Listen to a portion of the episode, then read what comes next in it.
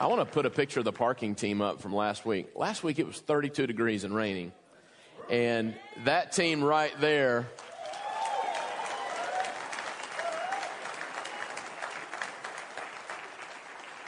I love these little gifts uh, that you see on, on Twitter and things, and some of them are why women live longer than men.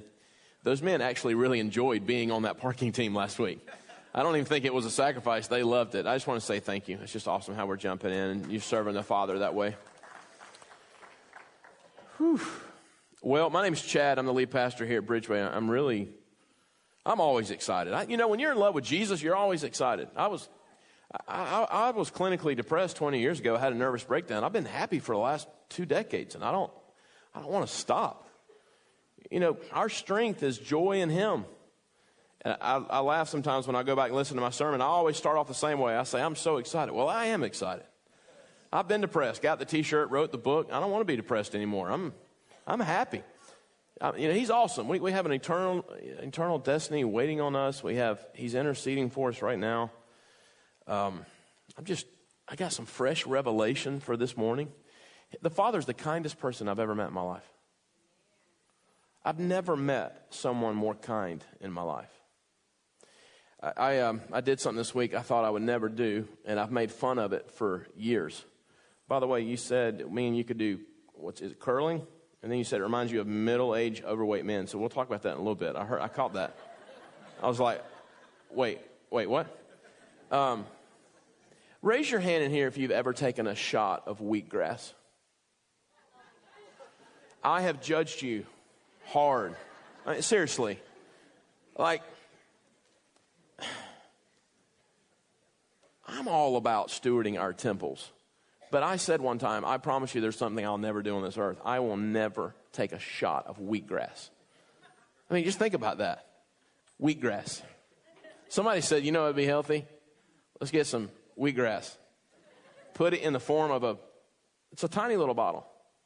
And you shoot it, and it makes you healthy. I said I would never do it, and that was until last Thursday when you go on an extended fast, you know that when you get skinnier, you do cooler things? Most cool people I know are very skinny. I, uh, I went to this really nice place at Green Ridge. They have the smoothies you can't pronounce. It's like, oh, that's amazing. I hadn't heard the word phosphorus since I was in chemistry school. It's got some type. Of... And um, I saw it over there in the corner. I was by myself. I thought nobody will ever know. when you spend $6 to shoot wheatgrass, you've been had. It's like Aquafina water, it's bottled in the Detroit River. That's a fact. You know, when I think of Detroit, I'm not thinking clean, pure water. I took wheatgrass. So I confess that before the elders and the church. I'll never do it again. It tasted like cat hair.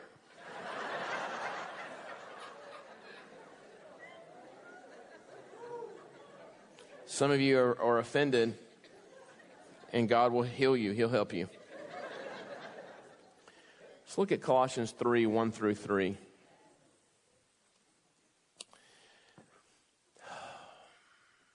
I knew this morning was going to be a big morning. Sometimes you don't know why.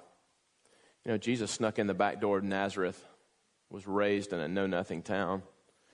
We got to be careful how we discern where God is doing things and how and why. Remember when Elijah is expecting God to show up in a certain way, like really loud, and he shows up quiet? Well, Jesus showed up in a quiet place. Maybe, just maybe, that he's picked Greenville, South Carolina to help steward a move of God that really helps a lot of people in two streams. It Helps a, a lot of people in the spirit stream and a lot of people in the word stream. You know, God loves people who are even in rebellion, and He loves people who are submitted to a religious spirit. He loves the people. He hates the spirits. And a lot, you know, in the past few weeks, uh, some of the things I've said sound kind of angry.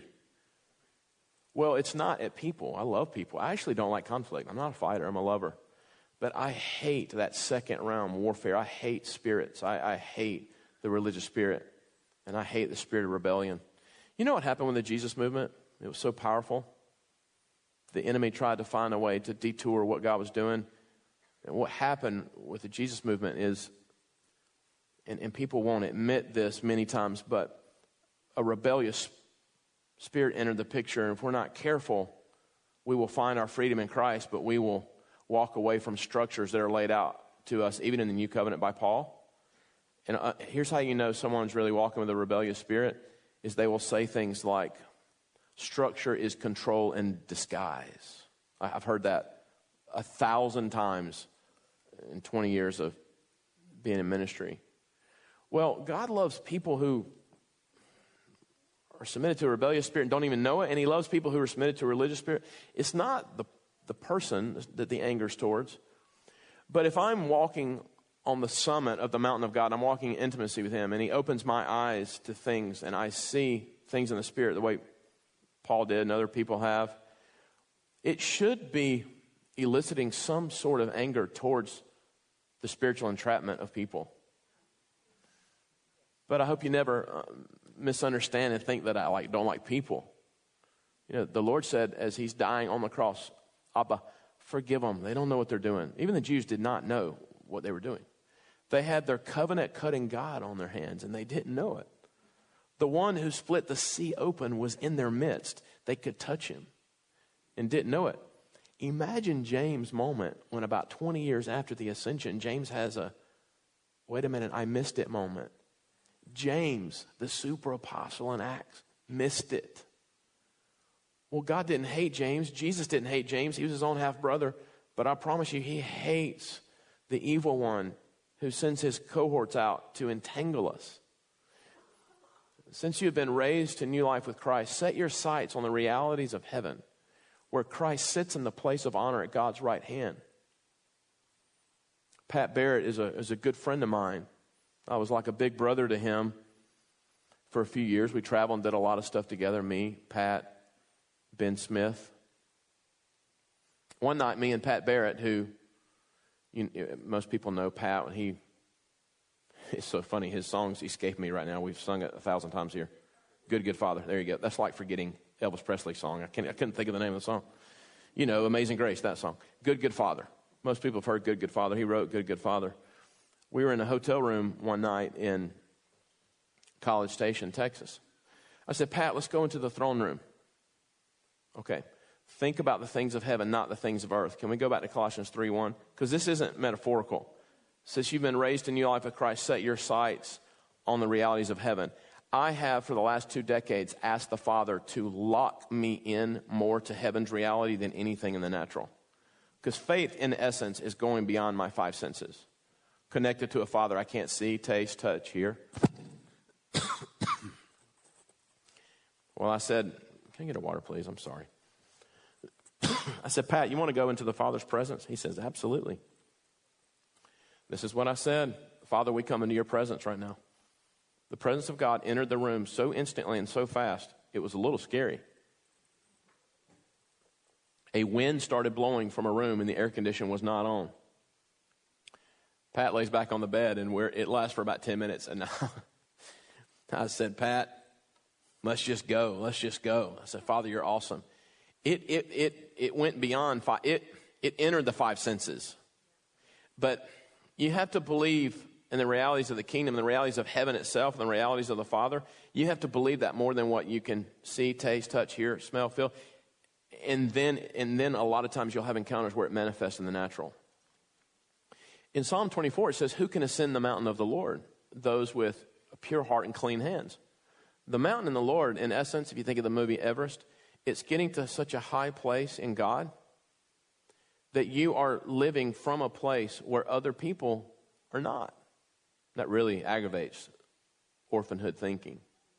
But you can get to a place where words of knowledge aren't mystical, they're more common than, they're just so common. There, there is a place that God wants to take Bridgeway to where we get to a place on the mountain where consecration is normal and intimacy with Him is normal and fasting is normal and purity is normal and holiness is normal, just because you believe in Jesus Christ and you're righteous does not mean that you have ascended the mountain of God, because you can only ascend the mountain of God if you are currently walking in two things pure heart, clean hands. And see, there's a rebellious spirit in the spirit stream in the church today that the Father's really angry about because there's a lot of people dancing around like they're great friends with God, but they don't have clean hands, they don't have pure hearts, and they're, they're not consecrated. And the message of identity has been tricked in some ways it's been so overplayed that what we're seeing what we're seeing is honestly a lack of the fear of the Lord. You see, the fear of the Lord is beginning of wisdom. And there's such a level of reverence, there's such a level of reverence that if you ever get to a place with God where you're not walking in reverence, I'm in trouble. Does anyone have a cough drop? We're all family here. I need something. Yeah, seriously. This hadn't happened to me. The enemy does not want me talking about this today. Yeah, I want that one. What is that one? Yeah. Hey, I'll keep both. Anybody have a burrito? I came off that 40 day fast yesterday. Let me tell you something. there was a disturbance in the force. It was like the sound of 5,005 guys crying out, and they were silenced yesterday. Ate spaghetti at 6:45 a.m. I burped until noon. Went to a friend's house and ate a lot of breakfast. Went to a steakhouse last night, and I can't see out of my left eye right now.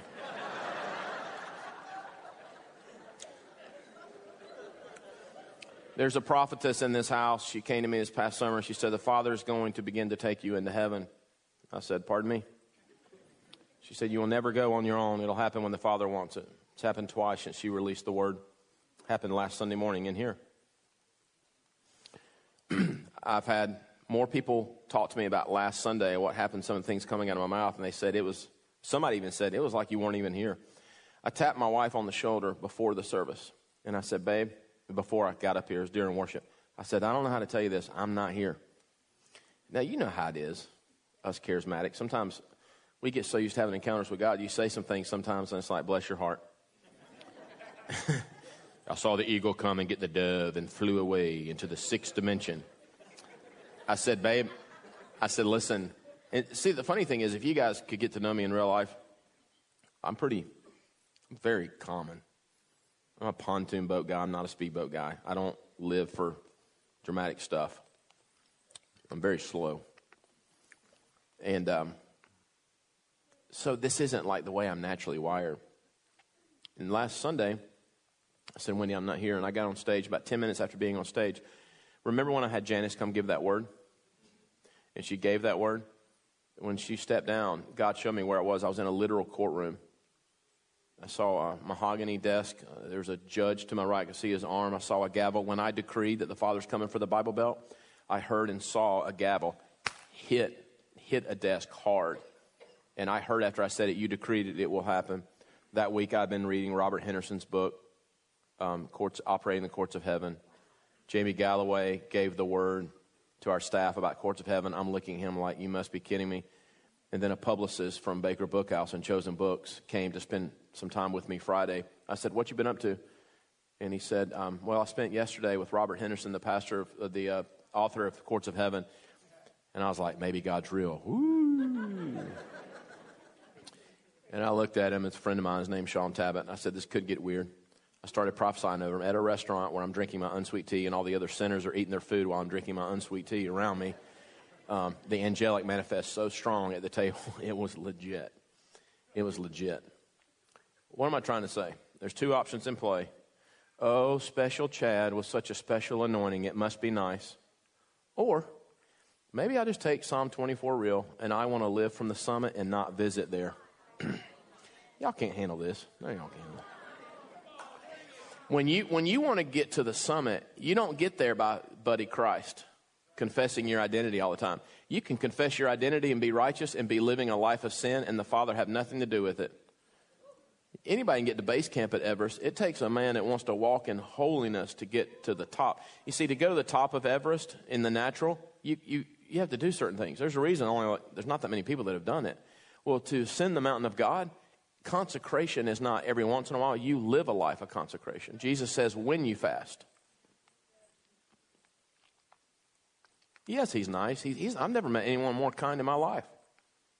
Ever. But I've never met anyone more overpowering in my life. I've thought about Taco Bell the last three weeks. I'm not kidding you. And 20 years ago, Taco Bell had a commercial.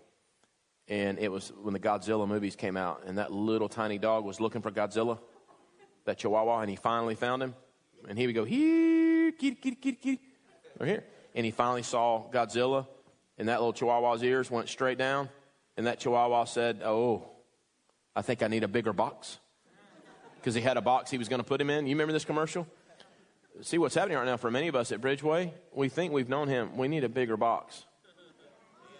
And you say, well, he loves me. I'm as clean as Jesus. Yes, you're as clean as Jesus, but you can end up like Ananias and Sapphira if you don't live a consecrated life. Um, go to 2 Timothy, that 2 Timothy passage. I'm going to make this so simple that we have to hire someone to help us understand it. I can give Satan legal access to my life and be spirit filled, born again, tongue talking, praying for revival, awakening. Opponents must be gently instructed in the hope that God will grant them repentance, leading them to a knowledge of the truth. Now, watch this. Next verse.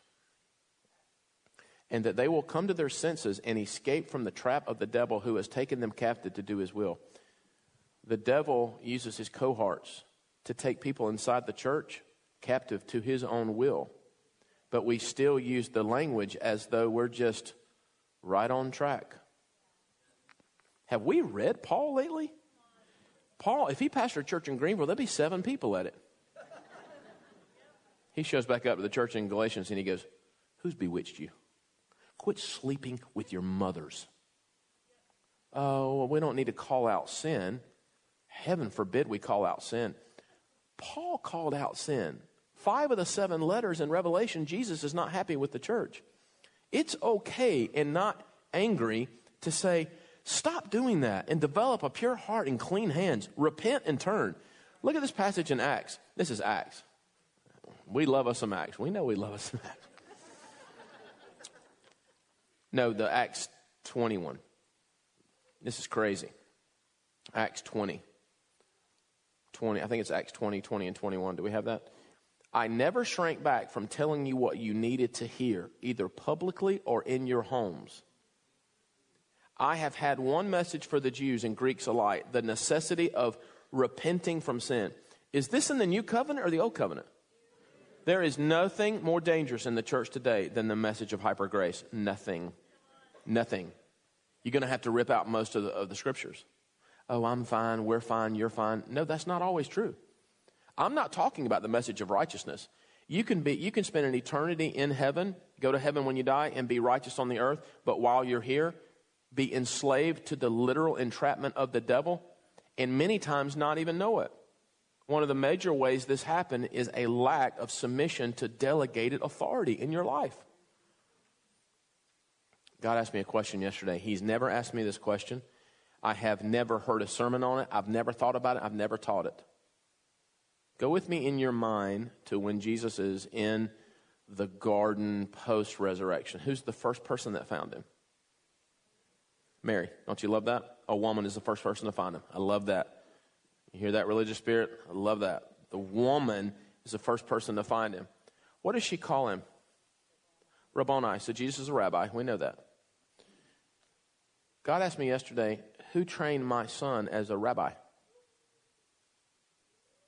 He immediately said, Jesus Christ, fully divine, sinless, my son, my offspring, even submitted himself not only to Joseph and Mary, but to the rabbinical school he grew up under. I was like, oh, that'll preach, God. That's good. so go with me to a passage to Acts 9. We love us some Acts. We love us some Acts because we only focus on the power encounters typically and what's available to us. But there is a structure behind the power encounters that very few want to talk about. Not only does God love structure, He really loves it. It's called the solar system. Let me tell you the quickest way to invite the enemy, besides walking in impurity and not even wanting to know God, one of the quickest ways to invite the enemy into your life to destroy you is to murmur and hate the delegated authority that the Father has put in your life. Many of you want a destiny and it'll never manifest because your destiny is your current boss and you will not submit to him or her. So what we do is we leave that job and leave that job and leave that church and leave that church and leave that job and leave that church and leave that job and leave that church and leave that church and leave that church and leave that church and wherever we go, there we are. And so if you don't pass a test that the Father's handing out, He'll hand you out another test until you pass it. F, F, F. Oh, God, I'm just waiting on you. You're pruning me. Son, I'm not pruning you. It should have taken you 11 days to get in the promised land. It's taken 40 years because you would not submit to who I told you to submit to.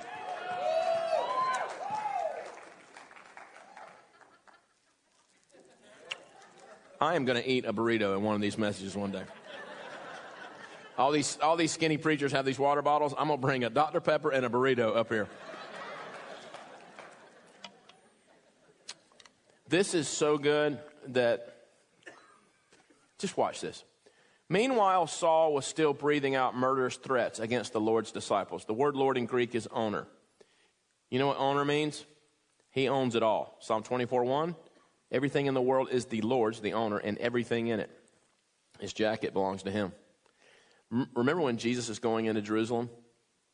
And he says, Hey, go uh, tell the, the owner, of, the, go tell the man with those donkeys that the Lord needs the donkeys. You know what he's really saying? Those are my donkeys, I need them.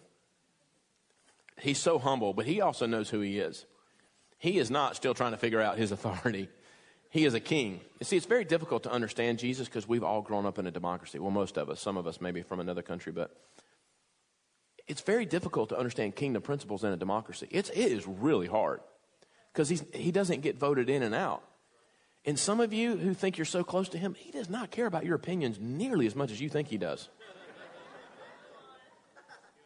He, he's,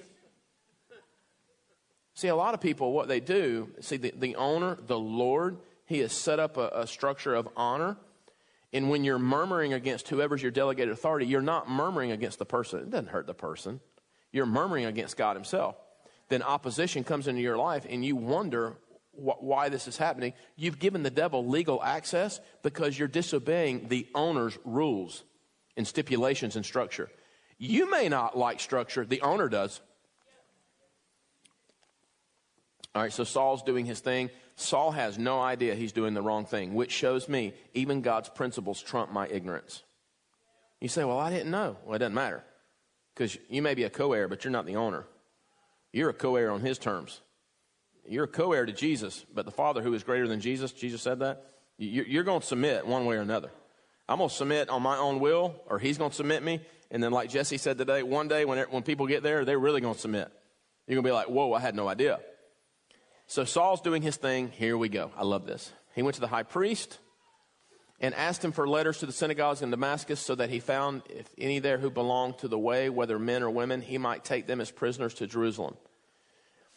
As he neared Damascus on his journey, journey, suddenly a light from heaven flashed around him. We would all probably love to have an encounter. I don't know if you want to have an encounter like this. He fell to the ground and heard a voice say to him, Saul, Saul, why do you persecute me? If you are walking in purity, ascending the mountain of God, and you have a pure hand and clean hearts, and someone's coming against you, and they're illegal, and you haven't done anything wrong, if you're in the kingdom, a big if, they're not coming against you. They're coming against the Lord. So if I am pure and I'm being accused of something, I should actually sleep in the middle of that storm because they're coming against the Lord into the level of my comfort in that storm, what I'm really saying is, Lord, I trust you take care of this because you're the owner. Because many times God will sovereignly put you under the leadership of a King Saul and you have a David's pure heart. This happens all the time. And the devil didn't do it, the Father did it, and he did it to test you to see if you'll touch Saul's garment. The Father is so kind. I've never met anyone in my life that does more testing, ever. See, a lot of times charismatics are like, well, Father, I just don't understand why why, the de- why you're allowing the devil to do so many things in my life. And he says, Oh, sweetheart, it's not the devil, it's me. I'm doing this. I'm testing you. The devil didn't put David under Saul's leadership. The sovereign God did. The Father did.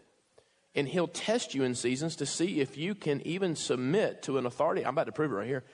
To an authority, even when you may even be way more pure than the person that's over you, your boss, whatever. And you may even be wiser. It's irrelevant. The rule still applies. Will you submit until the Father releases you from that? Because watch this. After Saul is blinded, let's go to the next verse, verse 5. We know this story. Who are you, Lord? I love that. Who are you, owner? When his glory shows up, you know who you know who he is. I am Jesus whom you are persecuting. He says it twice. That's the second time he's reminded Saul, you're coming after me. You would rather have you would rather be in demonic warfare than be in opposition to the living God. I am. Um, he, he's showing me the consequences of what happens when his delegated authority walks in disobedience. Do you know who's held more accountable in this church right now than anyone? It's pretty terrifying. He's not my buddy Christ. I don't wake up in the morning saying, Hey, I got a couple of to do things on my list that I need you to handle. I wake up in the morning and I say, Thank you for breath in my body. Is there anything you need from me today? What, what would you like? And he said, Yes, I need you to spend more time with Jack. And I'm, I'm tired of telling you that. Yes, sir. I hear you. Like there's a humility. Uh, what does it say in James? Be careful before you desire to be elevated to that of a teacher, for you will be judged more harshly. Oh, the Father never judges. Quit listening to so much hyper grace teaching. Yes, He does. He's a judge. He's a judge who's a tender father. You say, well, all, the sins I haven't even committed yet have already been forgiven. They have. The atonement's already been paid. But what happens is when I step into sin, I open up gateways and pathways for the enemy to destroy me. And so the message of Calvinism comes in and says that's the harsh hand of God. God has got nothing to do with it. We violated the law, especially as a teacher. Let me tell you one way to get judged more harshly is to, to be given delegated authority and then to become disobedient. You'd be better off staying at base camp and never ascending to the mountain of God. This is why Jesus says it's better for any of you that want to hurt a child to have a brick, basically in our language, a brick tied around your neck and go to the bottom of the ocean. Oh, the Father will never judge anyone. And you got people saying, well, hell's not even real. Hell is real. Judgment is real. Righteousness is real. Holiness still matters, guys. It, it really matters. You say, that's not a big, premarital sex is not that big a deal. I pastor people on a weekly basis for 20 years that, that deal with the consequences of their actions all the time. And see, a lot of times, what people who hate this message and think this is about control, they say, This sounds legalistic to me. What we call legalism, God calls structure and honor many, many times. Matter of fact, well, let me finish this. I am Jesus whom you are persecuting. Now get up and go into the city, and you will be told what you must do. Whoo! This is why this gives me life. I don't have a dream over my life. He tells me what to do, and I do it. I like it that way. And he's the kindest person I've ever met. I had a vision, prophesied it last year. I saw a tent, a bunch of people here. We put tip pegs in, and we were going to have some type of service that unleashed a movement to the Bible Belt. Well, it's going to happen with circuit riders. It's going to happen. But here's the deal. Here's the deal. Here's the deal. It wasn't my dream. I'm not sitting there thinking, what can we do to shake the nations? You know what I did? I'm out there. I'm praying. I said, Father, what's on your mind? He said, you're going to have, he showed it to me. Here's how it works. Just do what he tells you to do. Quit having so many opinions. And if you leave this church because you don't like this, the principles to the next leadership you submit yourself to, they will apply there. So you can't run from this message. Watch this. Jesus tells him to go to Ananias. Watch this. Verse 7. The men traveling with Saul stood there speechless, and they heard the sound, but did not see anyone. Saul got up from the ground, but when he opened his eyes, he could see nothing. Jesus blinded him. So they led him by the hand into Damascus. For three days he was blind and did not eat or drink anything. In Damascus, there was a disciple named Ananias. The Lord called him in a vision and said, Ananias. I, I love guys like Ananias because they're so humble. Ananias is like, You want me to do what? You know you're walking with God. Whenever he tells you to do it, you're like, Oh, God, no, do what? And he says, um, He said, Yes, Lord. I love Ananias. Hey, Ananias, yes, Lord. Next verse. The Lord told him, Go to the house of Judas on Straight Street and ask for a man from Tarsus named Saul, for he is praying. I love the humor of Father, Jesus, and Holy Spirit. I love it. They know who Saul is. Ananias would have had a heart attack, just like Gideon did, just like they all did. Esther's like, You want me to do what? Go before the king. Ananias is thinking, You want me to go find who? That's the one I'm hiding from. It's, it would be like modern day ISIS. Saul was a vicious killer. Ananias, yes, Lord. Hey, go get Saul. I need you. I just, I don't know. I don't know. Next verse. In a vision, he has seen a man named Ananias come and to place his hands on him to restore his sight. So God, God gives Saul the vision. You know, maybe God's more involved in our narrative than we think. So many people worrying about your destiny manifesting. Do you know how small of a view of God that is to worry about your destiny manifesting? Your destiny is to follow Him today and hush and get on your face. Next verse. I preached an entire sermon with this thing in my mouth. That's pretty good, too. Lord, um, just a quick time out here. I've heard many reports about this man and all the harm he has done to your holy people in Jerusalem and he has come here with authority from chief priests to arrest all who call on your name. Do you understand how many times we tell the Lord things as though he doesn't know them? Lord, I know you're busy. Uh, real quick here. This is Saul. Blah, blah, blah, blah, blah, blah, blah. I love the Lord's response. I love this. Go.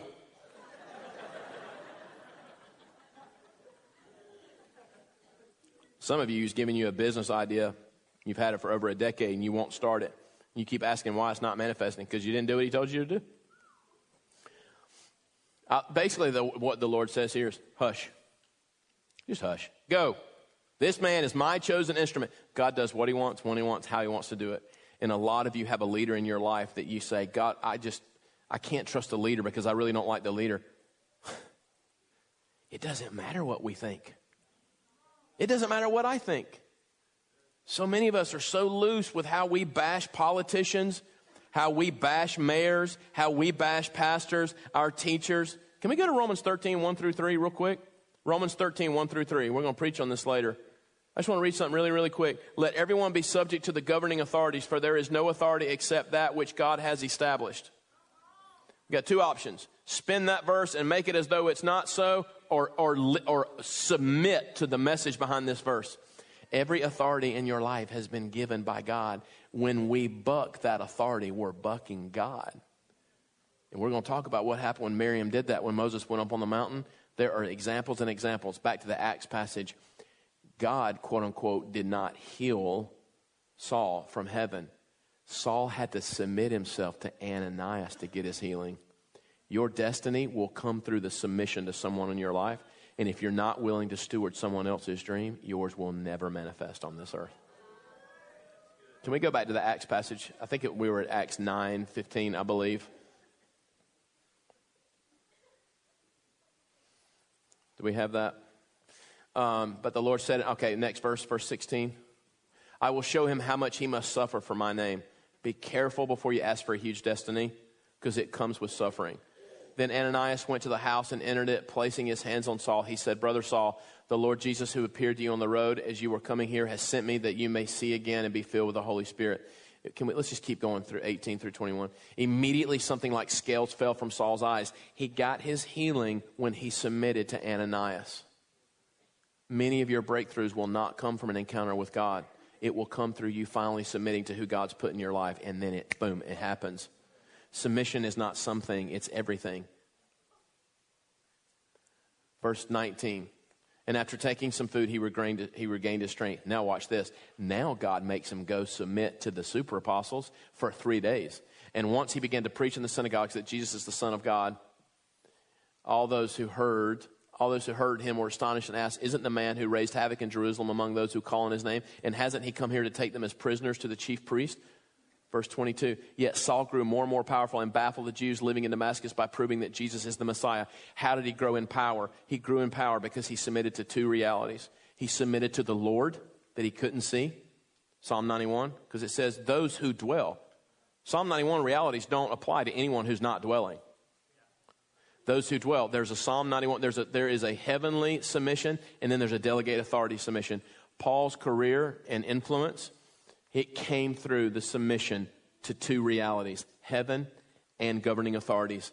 Ananias carried something that Paul had to, Saul had to submit to.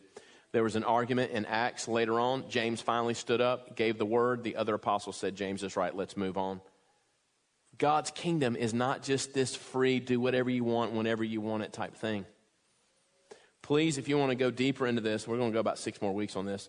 If you want to read Watchman Nee's Spiritual Authority, read it.